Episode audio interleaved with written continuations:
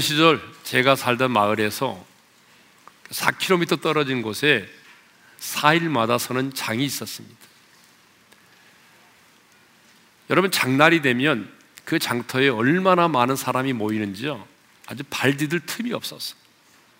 그런데 가끔 이 우시장에서 소를 팔고 그 소판 돈을 가지고 돌아가다가 강도에게 빼앗기는 일들이 가끔 있었습니다.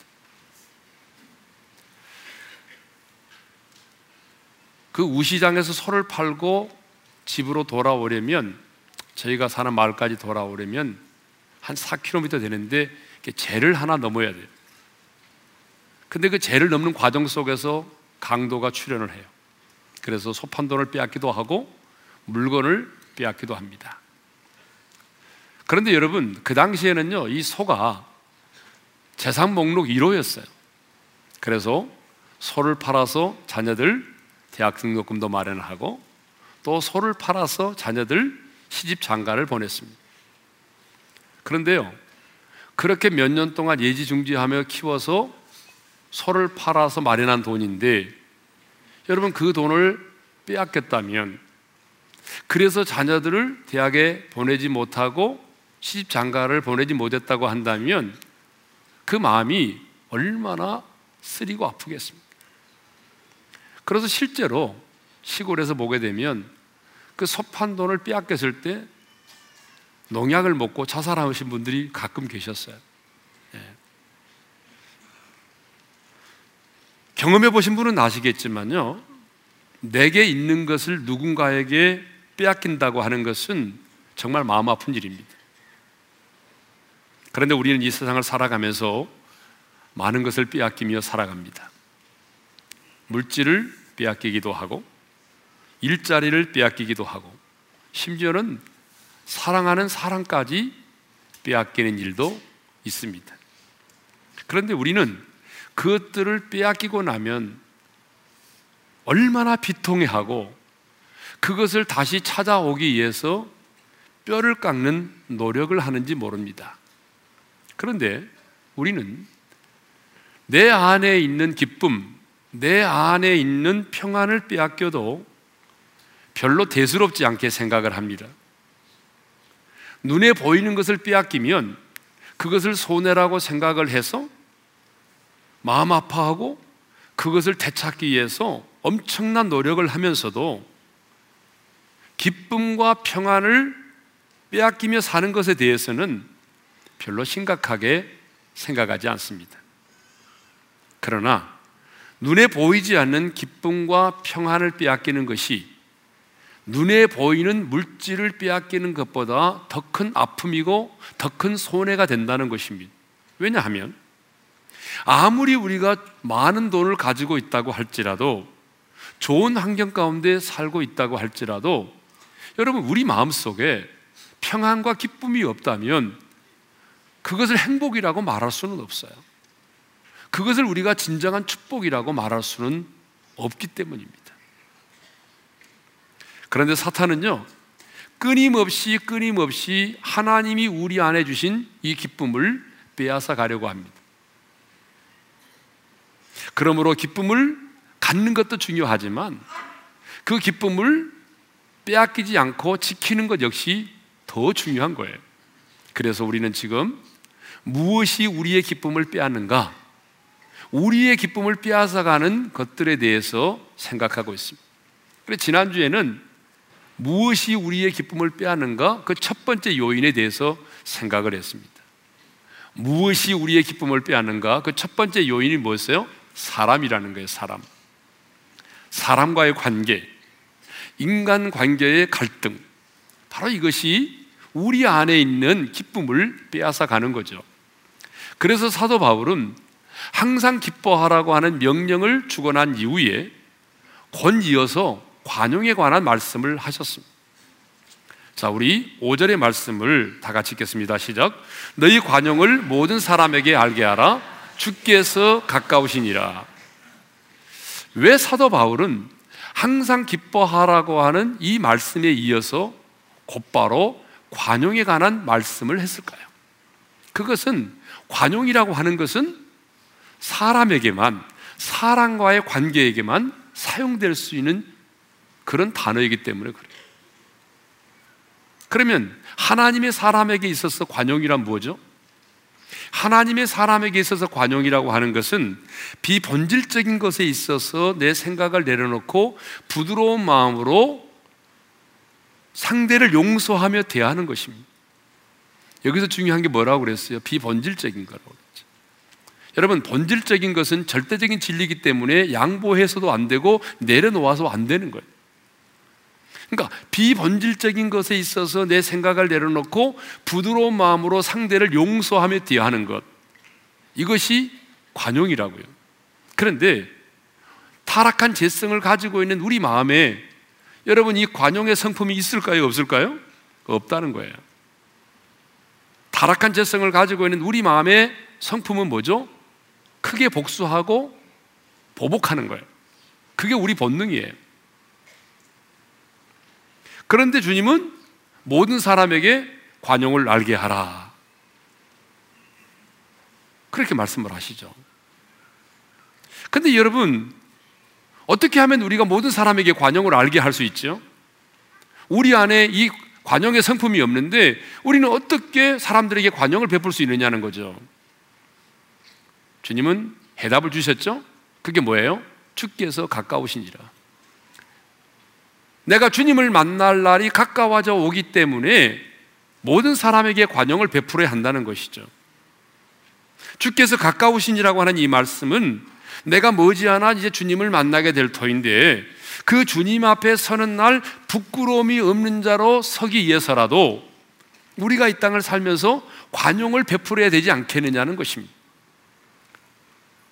우리가 지난 시간에 묵상했습니다만은 우리가 주님께로부터 1만 달란트 빚을 탕감받은 사람들이. 그러면 주님께서 용서받을 수 없는 우리의 죄, 그 1만 달란트를 탕감해 주셨다고 한다면 우리는 이 땅을 살아가면서 우리 주변에 있는 사람들에게 백대나리온의 관용을 베푸는 것이 마땅치 않겠냐 그 말이죠. 우리가 용서받은 것에 비하면 우리가 이 땅의 사람들에게 용서를 해야 될 것은 백대나리온밖에 안 된다는 거죠. 그런데 내가 자존심이 상하다는 이유 때문에 내가 손해가 된다는 이유 때문에 내 곁에 있는 사람에게 관용을 베풀지 않는다면 백 데나리온의 빚을 탕감해 주지 않는다고 한다면 어떻게 1만 달란트 내 빚을 탕감해 준 주님 앞에 설 수 있겠느냐 그 말이에요. 그래서 우리가 주님 앞에 부끄러움이 없는 자로 서기 위해서라도 우리는 관용을 베풀어야 된다는 것입니다. 그러니까 한마디로 말하면 이 종말론적인 신앙을 가진 자라야 관용을 베풀 수 있다라고 하는 것이죠. 우리가 깨어진 이 인간 관계들, 이 뒤틀린 인간 관계의 갈등들을 극복하고 해결할 수 있는 길이 뭐라고요? 사람에게 관용을 베푸는 것이라는 겁니다. 자, 무엇이 우리의 기쁨을 빼앗아 갑니까? 오늘 두 번째 요인에 대해서 함께 나누기를 원합니다. 그 두 번째 요인이 뭐죠? 바로 염려라고 하는 거죠. 염려. 뭐라고요? 염려. 그래서 오늘 6절 상반절에 보게 되면 이렇게 말씀하죠. 아무것도 뭐 하지 말고요. 염려하지 말고. 예. 여러분 이 염려라고 하는 단어의 의미는 마음이 나누이다, 목을 조른다 그런 의미가 있어요. 그래서요. 염려가 내 마음을 지배하게 되면 어떤 일이 벌어지죠? 우리 마음이 분산되어 집중이 곤란합니다. 그래서 염려가 많은 사람의 특징이 뭐냐 그러면 집중력이 떨어진다는 거. 여러분 염려에 사로잡히게 되면 운전하면서도 집중하지 못합니다. 직장에 가서 일을 볼 때도 집중이 잘 안 돼요. 여러분 세상 일만이 아니라 교회 안에서 예배를 드릴 때도 그리고 기도를 드릴 때도 여러분 염려가 많으면 집중력이 안 됩니다. 집중이 떨어져요. 또 근심과 염려가 우리 안에 들어와서 우리 마음을 지배하게 되면요. 우리 마음이 우울해져요. 그리고 슬퍼져요. 여러분, 염려를 계속적으로 받아들여 보세요. 그러면 내 마음이 우울해지고 슬퍼지게 되어 있어요. 뿐만 아니라 이 목을 조르는 것처럼 여러분, 염려가 내 마음을 지배하게 되면요. 공포와 두려움 가운데 휩싸이게 되는 것입니다. 그래서 괴테는 말하기를 이 세상에서 가장 벗어나기 어려운 것이 근심이라는 마귀다라고 말했어요. 그렇습니다. 근심과 염려는요, 그 근원이 불신앙입니다. 그래서 어떤 분은 이런 말을 했습니다. 염려는 무엇인가 잘못될 것이라고 하는 타락한 상상력이고, 비전은 하나님께서 이루실 것을 믿는 거룩한 상상력이다. 너무 멋져요. 근심과 염려는 뭐라고요? 근심과 염려는 뭔가 잘못될 것이라고 하는 타락한 상상력. 비전은 하나님께서 이루실 것을 믿는 거룩한 상상력. 그러니까 근심과 염려는 뭔가 잘못될 것이라고 하는 것을 생각한 타락한 상상력이기 때문에 하나님의 사람에게는 백해 무익하다는 거죠. 아무 유익이 없어요. 그래서 주님께서 산상수훈에서 이렇게 말씀을 하셨습니다. 마태복음 6장 25절입니다. 다 같이요. 내가 너에게 이르노니 목숨을 위하여 무엇을 먹을까? 무엇을 마실까? 몸을 위하여 무엇을 입을까? 염려하지 말라. 따라서 합시다. 염려하지 말라. 예, 주님이 염려하지 말라고 말씀하셨어요. 또 마태복음 6장 27절을 읽겠습니다. 다 같이요. 너희 중에 누가 염려함으로 그 키를 한 자라도 더할 수 있겠느냐? 그러니까 염려하지 말라는 거죠. 사도 바울도 우리의 근심에는 두 가지 근심이 있다고 얘기합니다. 세상 근심이 있고 하나님의 뜻대로 하는 근심이 있다는 거예요. 그런데 세상 근심은 결국 사망을 이룬다는 거예요. 고린도후서 7장 10절의 말씀을 읽겠습니다. 다 같이요. 하나님의 뜻대로 하는 근심은 후회할 것이 없는 구원에 이르게 하는 회개를 이루는 것이요. 세상 근심은 사망을 이루는 것이니라. 여러분, 하나님의 뜻대로 하는 근심이 뭐겠어요? 내가 용서하지 못한 것, 사랑하지 못한 것, 전도하지 못한 것, 뭐 이런 것들에 대해서 내가 하나님 앞에서 예, 하는 근심이겠죠. 그런데 이런 근심은 하면 할수록 어떻게 해요? 우리로 하여금 구원에 이르는 해결을 가져다 준다는 거죠. 그런데 세상 근심은 결과적으로 세상 근심은 사망을 이룬다는 거예요. 그러니까 세상 근심은 하면 할수록 여러분 우리에게 우리로 하여금 사망에 이르게 한다는 거죠. 음. 그래서 사탄이요 우리 안에 있는 기쁨을 빼앗아 빼앗아 가기 위해서 만들어낸 가장 간교한 전략이 뭐냐면 바로 근심과 염려라는 것입니다. 그런데 오늘 하나님의 사람들인 우리가 너무나 많은 근심과 염려 가운데 살아가고 있습니다. 뿐만 아니라 우리 안에 있는 그 근심과 염려가 주님이 내게 주신 기쁨을 빼앗아 가고 있습니다. 그런데 오늘 우리 주님이 우리에게 사도 바울을 통해서 명령하십니다. 뭐라고 말씀하시냐면 아무것도 염려하지 말고. 한번 따라서 합시다. 아무것도 염려하지 말고. 여러분 아무것도 염려하지 말라는 말은 무슨 말이냐면요. 염려를 중단하라는 거예요. 그런데 여러분 누가 염려를 하고 싶어서 하는 사람이 어디 있느냐는 겁니다. 여러분 그렇게 기도한 적이 있어요? 새벽에 나와서 주님 오늘 하루도 염려 가운데 살게 하시고 염려가 나를 지배하는 인생을 살게 도와주시고 염려가 떠나지 않게 도와주시고 이렇게 기도하는 사람은 없잖아요. 우리 중에 누가 염려 가운데 인생을 살기를 원하는 사람이 누가 있냔 말이에요. 아무도 없어요. 그런데 여러분 인생을 살다 보게 되면 어느덧 내 모습을 보니까 뭐예요? 근심과 염려 가운데 살고 있다는 거예요. 그래서 이 근심과 염려는 꼭 내 인생의 그림자와 같아요. 내가 살아 숨을 쉬는 동안에 언제나 내 주변을 보게 되면 내 생각 속에는 근심과 염려가 떠나지 않고 있다는 거죠. 그런데 왜 주님은 이렇게 우리 주변에 그림자처럼 따라다니고 항상 내 안에 머물러 있는 이 근심과 염려를 하지 말라고 말씀하시냐는 왜?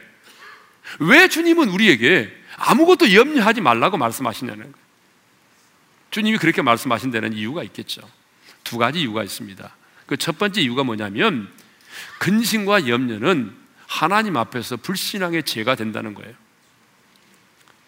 여러분, 이 근심과 염려는요, 하나님의 사람인 우리에게 있어서는 하나님에 대한 불신앙의 죄입니다. 그래서 예수님은요, 너희가 목숨을 위하여 무엇을 먹을까, 무엇을 마실까, 몸을 위하여 무엇을 입을까 염려하지 말라. 그렇게 말씀하신 다음에 그래도 우리가 염려를 많이 하잖아요. 그래서 주님이 두 가지를 예로 들었습니다. 공중에 나는 새를 보아라. 들의 백합화를 보아라. 예? 그리고 또 하신 말씀이 있습니다. 그래도 염려하니까 하신 말씀이 뭐냐면 마태복음 6장 26절입니다. 다 같이요. 너희는 이것들보다 귀하지 아니하냐. 그리고 마태복음 6장 30절에 이렇게 말씀합니다. 다 같이요. 하물며 너희일까 보냐 믿음이 작은 자들아. 주님은요. 이렇게 염려하지 말라고 말씀해도 불구하고 염려하는 우리들을 향해서 뭐라고 말씀하시냐면 믿음이 작은 자들이라고 말씀하신다는 거예요. 염려를 신앙과 연관시킨다는 거예요. 자, 요한복음 14장에 보게 되면 제자들이요. 주님이 떠나신다는 소식을 듣고 심히 근심했어요. 그때 주님이 하신 말씀이 있죠. 요한복음 14장 1절의 말씀인데 우리 한번 읽겠습니다. 시작. 너희는 마음에 근심하지 말라. 하나님을 믿으니 또 나를 믿으라. 그때도 주님은 근심과 염려를 연결시켰어요. 너희는 마음에 근심하지 말라. 하나님을 믿으니 또 나를 믿으라. 나를 믿기 때문에 근심하지 말라는 거예요. 내가 떠난다고 할지라도 근심하지 말라는 거죠. 우리는 염려와 근심을 대수롭지 않게 생각합니다. 뭐 감기 하나 걸린 것으로 생각하고요. 내가 인간이니까 어쩔 수 없지 뭐. 내가 인간인데 염려 안 하고 배길 수 있어. 여러분 우리는 이렇게 근심과 염려를 정말 대수롭지 않게 생각을 해요. 그런데 하늘에 계신 우리 하나님 아버지는 우리의 근심과 염려를 여러분 불신앙으로 여긴다는 거예요. 당신을 신뢰하지 못하는 것으로 간주하신다는 거죠. 우리는 많은 경우에 염려와 근심을 하나의 성격으로 치부해 버립니다. 그래 그 사람은 어쩔 수 없어 성격이 그렇잖아. 꼼꼼한 성격이니까 염려할 수밖에 없어. 예. 물론 여러분 어떤 사람은요 다른 사람보다 더 많은 염려를 하는 분들이 있긴 있어요. 경향은 있습니다. 그러나 여러분 주님은 꼼꼼한 성격으로 치부해 버리지 않는다는 하나님 앞에서 하나님의 사람의 근심과 염려는 성품의 문제, 꼼꼼한 성격의 문제가 아니라는 거죠. 하나님께서는요, 우리의 근심과 염려를 어떻게 간주하시냐면, 하나님이 나를 사랑하지 않는 것으로, 또 하나님께서 내가 처한 이 문제에 대해서 해결해 줄 수 없고, 또 하나님이 너무나 이 문제를 해결해 줄 수 없는 작고 무능한 분으로 폄하하는 불신앙의 표현으로 본다는 것이죠. 그래서 성경은요, 염려를 하나님께 대한 불신앙으로 본다는 것입니다. 또 예수님께서, 하나님께서 왜 우리에게 근심과 염려를 하지 말라고 말씀하신지 아십니까? 그 두 번째 이유는 문제 해결에 전혀 도움이 되지 않기 때문에 그렇습니다. 여러분, 문제 해결에 전혀 도움이 되지 않는다는 거죠. 자, 예수님은 산상수훈에서 염려하지 말 것을 말씀하시면서 마태복음 6장 27절에 이런 말씀하시죠. 읽겠습니다. 시작. 너희 중에 누가 염려함으로 그 키를 한 자라도 더할 수 있겠느냐? 염려한다 그래서 신장의 길이를 생명의 길이를 한 자라도 더 연장시킬 수 있겠느냐? 더 크게 할 수 있겠느냐? 무슨 말입니까? 염려한다고 해서 문제가 해결되지 않는다는 것이죠. 그렇습니다. 염려와 근심은 여러분 문제 해결에 전혀 도움이 되지 않습니다. 도리어 이 세상의 근심과 염려는 사망을 가져다 주기 때문에 우리의 영혼을 병들게 하고 우리의 마음에 상처를 안겨다 주고 우리 육체를 무너지게 만드는 것입니다. 어니 제이 젤린스키의 느리게 사는 즐거움이라고 하는 책이 있는데요. 거기에 이런 말이 나오죠. 자, 우리가 하는 걱정거리의 40%는 절대 일어나지 않을 사건들에 대한 것이고, 우리가 하고 있는 근심과 염려의 30%는 이미, 이미 일어난 사건들이고, 22%는 너무너무 사소한 사건들이고, 4%는 우리가 바꿀 수, 아무리 염려를 해도 우리가 해결할 수 없는, 바꿀 수 없는 문제들이고, 사건들이고, 나머지 4%만이 우리가 대처할 수 있는 진짜 사건이다. 무슨 얘기죠? 실제로 우리가 하고 있는 근심과 염려의 96%는 쓸데없는 짓이라는 거예요. 옆 사람과 인사합시다. 쓸데없는 짓 하지 맙시다. 쓸데없는 짓이라는 거예요. 좀 예를 들어보겠습니다. 아, 내일 비가 오면 어떻게 하나? 이런 염려가 생겼습니다. 내일 비가 오면 어떻게 하지? 그러면 우산을 준비하면 되죠. 이런 염려는 내가 대처할 수 있는 것입니다. 그렇죠? 내일 비가 온다? 우산 준비하지 뭐. 그런데 비를 멈추게 하는 일은 내 능력의 한계를 벗어난 것입니다. 그것은 신의 영역이에요. 그건 하나님의 영역이에요. 그렇죠? 그러니까 어떻게 해야 돼요? 하나님께 기도할 수밖에 없는 거죠. 어떤 분이 근심과 염려에 대해서 아주 지혜로운 말을 했습니다. 제가 소개할게요. 자, 어떤 문제를 가지고 10분 동안 근심과 염려를 해보았는데 답이 나오지 않는다면 당신이 해결할 수 있는 영역이 아닙니다. 하나님께 맡기고 기도하세요. 여러분 잘 생각해 보세요. 우리가 어떤 문제가 생겼습니다. 그러면 자동으로 근심이 되죠. 염려를 하게 되죠. 그런데 내가 10분 동안 이 문제를 어떻게 하면 해결할 수 있을까? 라고 근심하고 염려를 해 보았는데 10분 동안 근심하고 염려했는데 답이 나오지 않아요? 그렇다면 이것은 내 영역을 떠난 거라는 거예요. 내가 해결할 수 있는 능력이 아니라는 거예요. 그런데 우리는요, 여러분 10분 동안이 아니고 여러분 10년 동안 염려를 하죠. 밤새도록 철야하면서 염려하죠. 예? 근데 여러분 염려한다고 해서 문제가 해결되느냐는 거죠. 해결 안 되는 거죠. 그러니까 스펄전이 그런 말 했어요. 10년을 염려하는 것보다 10분 기도하는 것이 낫다. 우리 한번 따라서 합시다. 10년을 염려하는 것보다 10분 기도하는 것이 낫다. 여러분 동의하세요? 예, 네, 맞아. 예. 네. 10년을 염려한들 여러분 무슨 문제 해결에 도움이 되냐는 거예요.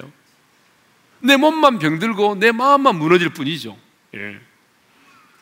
그러니까 우리가 하고 있는 96%의 근심과 염려는 실제로 일어나지 않을 일에 대한 것들이고 나머지 4%의 근심과 염려도 내 힘으로 해결할 수 없는 문제들이라는 거죠. 그런데 우리는 너무나 어리석게도 실제로 일어나지도 않고 내 힘으로 해결할 수 없는 문제를 붙들고 끈질기게 끈질기게 염려를 하고 있다는 것입니다. 왜 하나님 우리에게 근심과 염려를 하지 말도록 말씀하십니까? 왜 근심하지 말라는 거예요? 왜 염려하지 말라는 거예요? 두 가지 문제죠. 그것은 하나님에 대한 우리의 불신앙의 표현이고 또 하나는 뭐죠? 그 문제 해결에 전혀 도움이 되지 않기 때문에 백해 무익하기 때문에 문제 해결의 열쇠가 되지 않기 때문에 염려하지 말라는 거죠. 그러면 여러분 염려를 어떻게 해야 되죠? 우리 안에 염려가 생기면 어떻게 해야 될까요? 여러분 해답이 없으면 설교가 아니라고 그랬잖아요. 예? 여러분 그렇죠. 주님이 인생의 해답이라고 우리가 찬양하는데 여러분 그렇다면 주님의 말씀 속에 해답이 없다면 설교가 아니죠. 자, 우리 안에 염려가 생기면 우리 어떻게 해야 되죠? 근심과 염려에 대한 주님의 처방이 뭐죠? 주님의 처방은 기도입니다. 기도예요. 그래서 여러분 6절을 읽겠습니다. 다시 한번 시작. 아무것도 염려하지 말고 다만 모든 일에 기도와 간구로 너희 구할 것을 감사함으로 하나님께 아뢰라. 거기 보니까 모든 일에 기도와 간구로 너희 구할 것을 감사함으로 아뢰라. 이 표현들이 다 뭐죠? 기도죠, 기도. 염려에 대한 해결책은 기도하고 간구하는 것입니다. 여러분 해변가에 가보게 되면요. 수없이 많은 파도가 이렇게 밀려오는 걸 보게 되잖아요. 그런 것처럼 여러분 우리의 인생에도 하루에도 수없이 많은 수많은 근심과 염려의 파도가 우리 인생을 향하여 밀려옵니다. 파도처럼 밀려와요.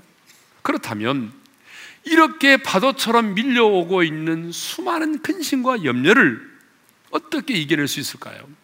주님 말씀합니다. 기도라고. 왜냐하면 기도를 통해서만 우리는 이 염려와 근심을 주님께 내어 맡길 수 있기 때문에 그래요. 그러니까 주님은 우리에게 내가 염려를 없이 해주겠다라고 약속하신 적이 없어요. 그러므로 우리는 기도를 통해서만이 이 근심과 염려를 이겨내야만 하는 것입니다. 왜?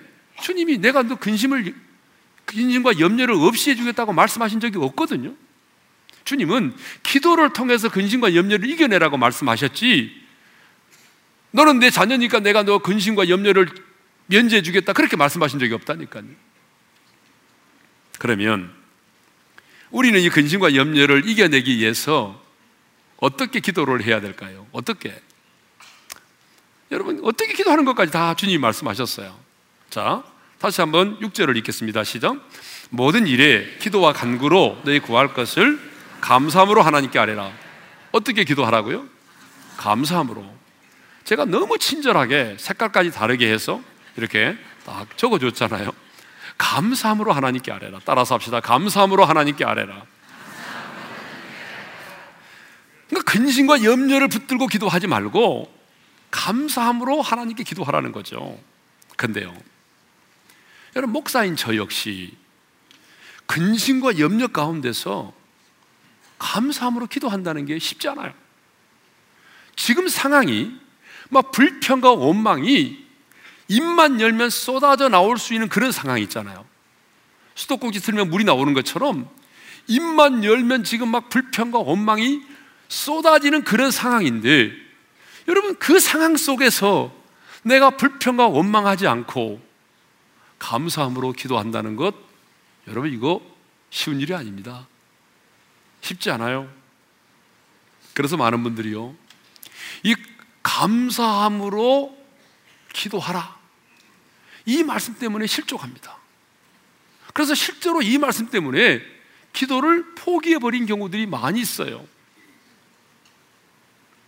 그러므로 저는 여러분들에게 말씀드리고 싶습니다. 지금 내가 처해 있는 이 상황이 정말 감사의 기도가 드릴 수 없는 원망이 쏟아져 나올 수밖에 없는 그런 상황이라면 기도를 포기하지 말고 우선 먼저 원망의 기도라도 드리세요. 원망의 기도를 먼저 드리십시오. 한나가 술에 취한 여인처럼 하나님 앞에 나가서 자기의 마음을 쏟아놓았어. 아이를 낳지 못해서 분인나라고 하는 여인으로부터 멸시와 천대를 받은 그 마음의 아픔과 상처를 하나님 아버지 앞에 가서 다 쏟았어. 술 취한 여인처럼. 그러니까 우리도 여러분 내 마음이 막 원망에 찾아오거들랑 이렇게 하면 돼요. 하나님, 왜 내게 이런 일이 일어나야만 했습니까? 왜 하필이면 내 자식입니까? 왜 하필이면 그 일이 우리 가정에 일어나야만 했습니까? 나는 도대체 이해가 안 됩니다. 그래도 마음이 안 풀리면 이렇게 말하세요. 입장을 바꿔놓고 생각해 보세요.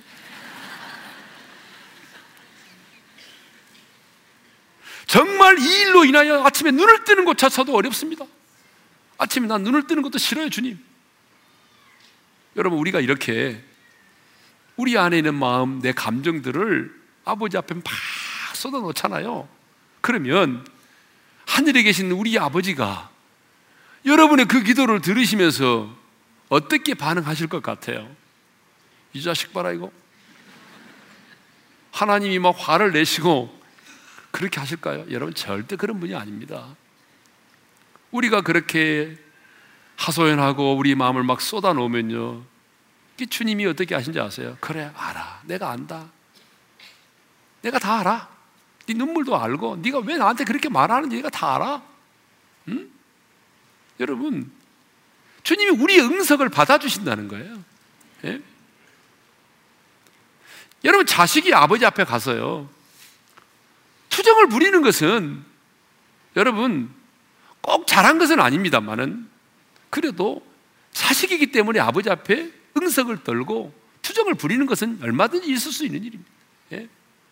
그런데 우리가 그렇게 기도를 드리다 보게 되면요. 내가 이렇게 하늘에 계신 하나님 아버지 앞에 내 마음에 있는 것을 쏟아 놓을 수 있다는 이 사실이 감사로 다가와요. 여러분 그러잖아요. 내가 우리 마음에 막 근심과 염려가 있을 때, 예? 막 속이 터질 것 같을 때, 누군가로 만나서 내가 하소연하게 되면 그래도 마음이 좀 시원하잖아요. 그런데 하물며 그 하나님 아버지 앞에 나아가서 내 마음에 있는 것들을 막 다 쏟아놓으면서 예? 그렇게 얘기할 때 여러분 아 내가 하나님 아버지 앞에 내 마음을 이렇게 쏟아놓을 수 있다는 것 자체가 너무 감사한 거예요. 그래서 계속해서 기도를 드리다 보게 되면 어느 순간에 어느 순간에 원망이 사라지고 감사의 기도가 나오게 되어 있습니다. 인간에 대한 분노가 어? 그 인간에 대한 어떤 증오가 하나님에 대한 기대감으로 바뀌게 되어 있어요. 그래. 하나님, 내가 정말 그 인간에 대한 분노가 있었는데 기도하다 보니까 뭐예요? 하나님께서 이제 어떻게 내 인생 가운데 행하실지, 그 사람에게 하나님이 어떻게 역사하실지 막 기대감이 생기는 거예요. 뿐만 아니라 하나님께서 내 기도를 들어주시고 가장 좋은 것으로, 가장 선한 것으로 응답해 주실 것이라는 확신이 들게 되어 있습니다. 그러므로 하나님의 자녀된 우리는 비록 내가 원망으로 기도를 시작했을지라도 아버지께서 가장 좋으신 때에 가장 선한 것으로 내 영혼에 가장 유익한 것으로 응답해 주실 것을 믿기 때문에 여러분 감사함으로 아릴 수밖에 없는 것입니다. 예수님이 마태복음 7장 11절에서 뭐라고 말씀하셨어요? 우리 다 같이 읽겠습니다. 시작. 너희가 악한 자라도 좋은 것으로 자식에게 줄줄 줄 알거든. 하물며 하늘에 계신 너희 아버지께서 구하는 자에게 좋은 것으로 주시지 않겠느냐? 하나님이 나의 아빠고 내가 그분의 자녀라면 여러분 이 약속의 말씀을 믿어야 되죠. 이 약속의 말씀이 믿어지면 감사의 기도가 나올 수밖에 없는 거예요. 그래서요. 내 마음의 근심과 염려가 밀려오기 시작하면 우리는 어떻게 반응해야 되냐면, 아, 기도하라는 사인이구나 라고 생각하고 여러분 원망과 불평이 아닌 감사로 기도에 무릎을 꿇으셔야 하는 겁니다. 그러면 우리가 이렇게 감사함으로 하나님께 아랠 때 하나님께서 어떤 응답을 약속하셨습니까? 7절의 말씀을 읽겠습니다. 다 같이요. 그리하면 모든 지각에 뛰어난 하나님의 평강이 그리스도 예수 안에서 너희 마음과 생각을 지키시리라. 모든 지각에 뛰어난 하나님의 평강을 약속하셨습니다. 모든 지각에 뛰어난 사람의 평강이 아닙니다. 하나님의 평강입니다. 그러면 모든 지각에 뛰어난 하나님의 평강은 뭘 말할까요? 이것은 우리 인간의 이성과 상식으로는 이해될 수 없고 받아들일 수 없는 하나님의 평강을 말합니다. 세상의 사람들은 죽었다 깨어나도 맛볼 수 없는 평강입니다. 한마디로 인간이 만들어낼 수 없는 평강입니다. 인간이 만들어낼 수 없는 평강, 하나님 안에만 있는 이 평강, 우리의 이성과 상식을 뛰어넘어서 하나님 안에 있는 그 평강이 우리의 마음과 우리의 생각을 지배하고 다스리게 된다는 거죠. 아무것도 염려하지 말고 아버지께 감사함으로 아뢰면 내가 너의 문제를 염, 내가 너의 염려를 해결해 줄게. 내가 너의 근심을 사라지게 해 줄게. 고난이 사라지도록 해 줄게가 아니라는 거예요. 여러분 잘 보세요. 감사함으로 하나님께 아랠 때 하나님이 우리에게 약속하신 거 뭐예요? 그래, 네가 감사함으로 기도하면 내가 너희 문제 해결해 준다. 고난 사라진다. 그렇게 말씀하지 않았어요.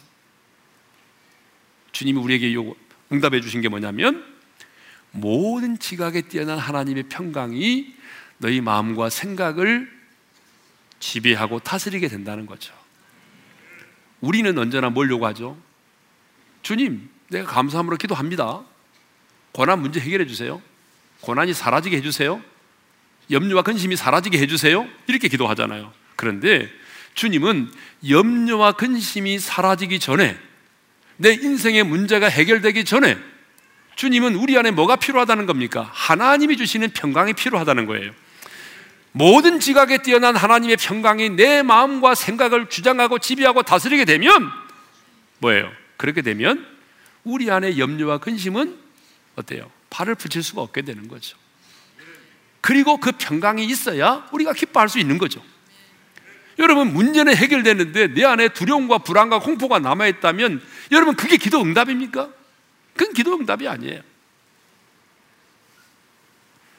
여전히 내 인생에 고난이 있고 내 인생에 풍랑이 일고 있지만 모든 지각에 뛰어난 하나님의 평강이 내 마음과 내 생각을 주장하고 다스린다는 것이죠. 그러므로 모든 지각에 뛰어난 평강은 내 인생 가운데 폭풍이 몰아치고 눈보라가 몰아치고 물보라가 쳐도 내 마음이 동요하지 않고 잔잔한 호수처럼 하나님이 주시는 평강 가운데 거하게 되는 것입니다. 다윗이 바로 모든 지각에 뛰어난 하나님의 평강의 축복을 누렸던 사람입니다. 자, 다윗은 그의 아들 압살롬의 반란으로 인해서 신발도 신지 못하고 울면서 예루살렘을 떠나 유대의 광야로 쫓겨나갔습니다. 여러분 가끔 자녀한테 전화가 왔는데 섭한 말을 들으면 밤새도록 어머니들은 잠을 못 잡니다. 이 자식이 말해 결혼하더니 말이야, 어? 지 마누라한테 빠져가지고, 어? 엄마의 마음도 모르고 너무 섭해가지고 한마디 말해도 우리는 섭해요.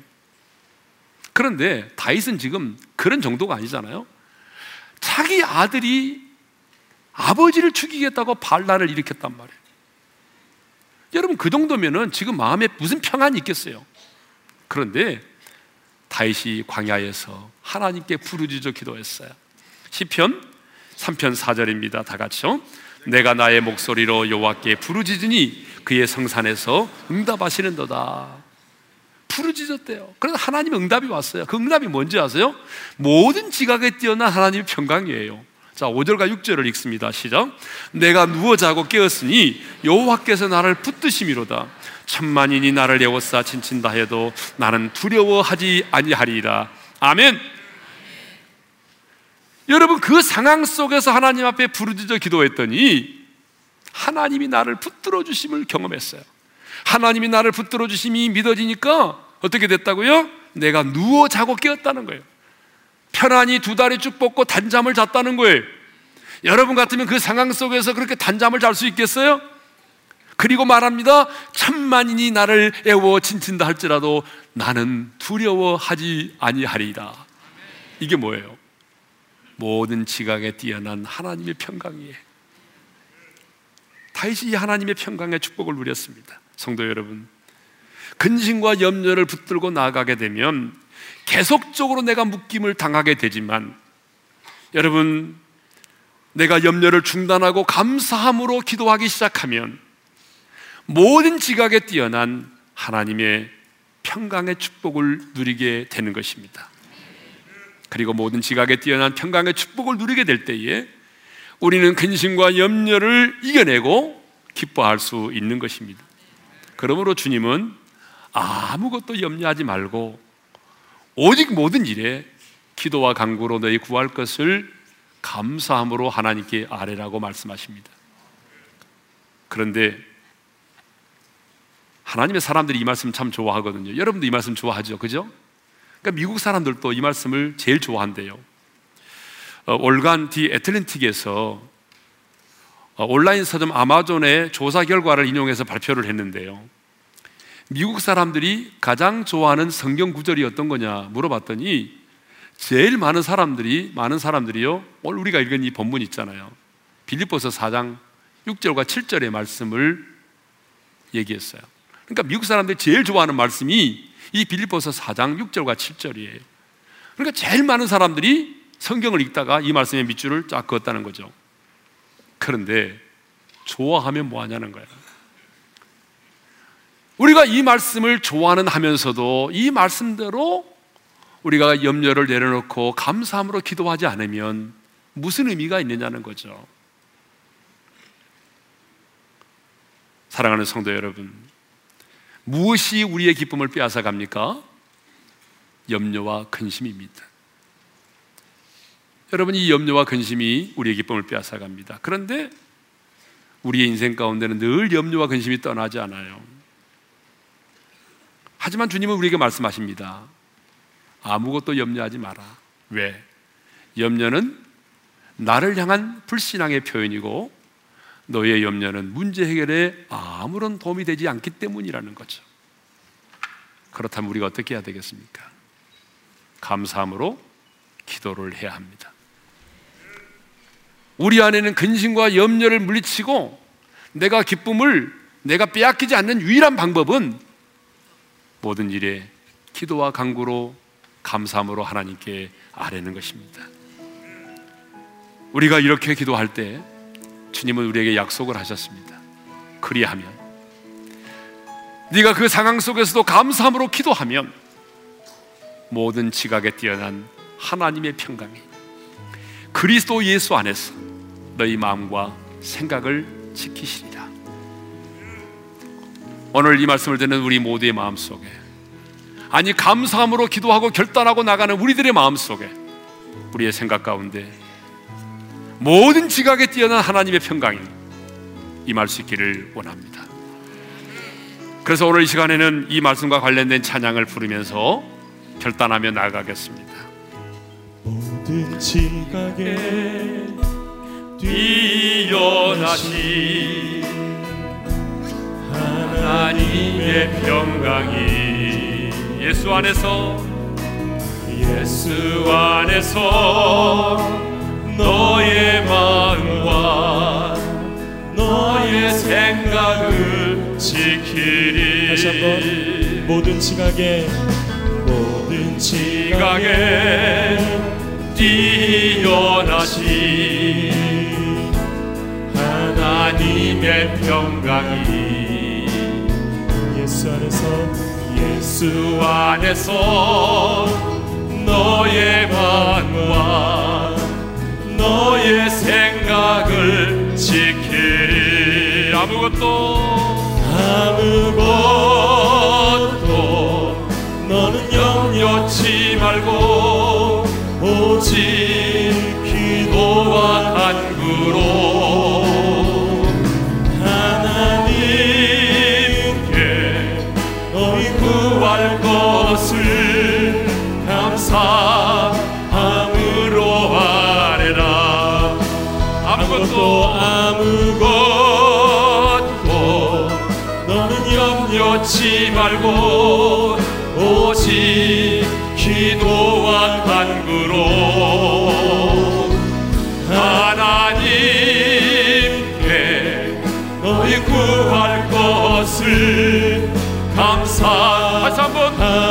아무것도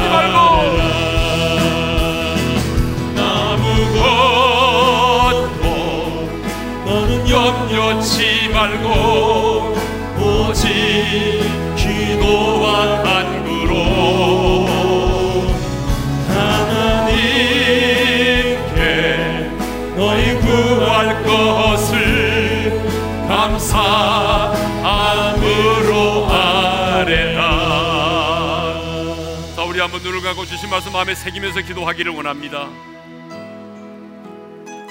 여러분 무엇이 우리 안에 있는 기쁨을 빼앗아 갑니까? 염려입니다. 근심입니다. 근데 이 세상에 근심과 염려가 없는 사람이 어디 있겠어요? 근데 주님은 우리에게 말씀합니다. 그래도 아무것도 염려하지 마라. 왜냐하면 염려는 염려는 너의 성격의 문제가 아니다. 너희 안에는 염려는 하나님의 자녀로서 하나님에 대한 불신앙의 표현이라는 거예요. 네가 나를 믿지 못하기 때문이라는 거예요. 너의 염려는 너의 인생의 모든 문제를 하나도 해결해 줄 수 없다는 거예요. 그러니까 백해무익한 염려를 하지 말라는 거예요. 그럼 어떻게 해야 됩니까? 주님 말씀하십니다. 모든 일에 기도와 간구로 너희 구할 것을 감사함으로 하나님께 아뢰라는 거예요. 정 감사 기도가 나오지 않으면 원망의 기도라도 먼저 시작하라는 거예요. 응석을 떨라는 거예요. 그런데 그렇게 기도하면 주님이 우리에게 약속한 게 있습니다. 내가 너의 문제를 해결해 주겠다는 것이 아니에요. 모든 지각에 뛰어난 하나님의 평강이 너희 마음과 생각을 지키시니 인간이 이해할 수 없고 인간이 줄 수 없고 인간의 상식으로는 도저히 이해될 수 없는 하나님의 평강이 우리의 마음과 생각을 지배하고 다스리게 된다는 거죠. 여러분 이것이 진정한 축복입니다. 주님, 지금 내 안에 이런 염려가 있습니다. 이제 이 염려를 내려놓고 내가 주님 앞에 감사함으로 기도하며 나가기를 원합니다. 주여 내가 감사함으로 기도할 때 모든 지각에 뛰어난 하나님의 평강이 오늘 내 마음과 내 생각을 주장하고 지배하고 다스리게 도와주시옵소서. 우리 시간 다 같이 주님을 불 끈지고 주여 한번 부르고 합심으로 기도하며 나갑니다. 주여! 할렐루야 아버지 하나님 그렇습니다. 우리 안에 많은 근심과 염려가 있습니다.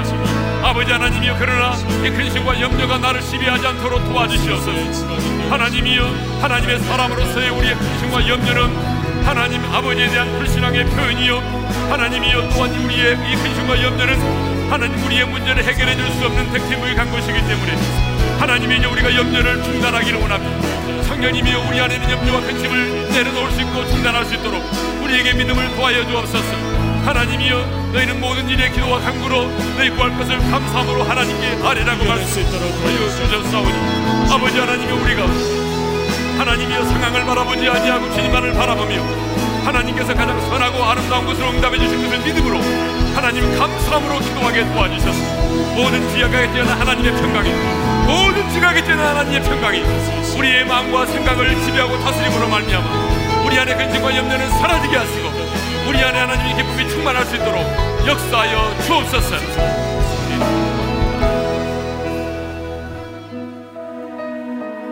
이제는 우리 주 예수 그리스도의 은혜와 하나님 아버지의 영원한 그 사랑하심과 성령님의 감동하심과 교통하심과 축복하심이 아무것도 염려하지 않고 오직 모든 일에 기도와 간구로 하나님께 감사함으로 아래요 모든 지각에 뛰어난 하나님의 평강의 축복을 누리며 살기를 원하는 모든 지체들 위해 이제로부터 영원토록 함께 하시기를 축원하옵나이다. 아멘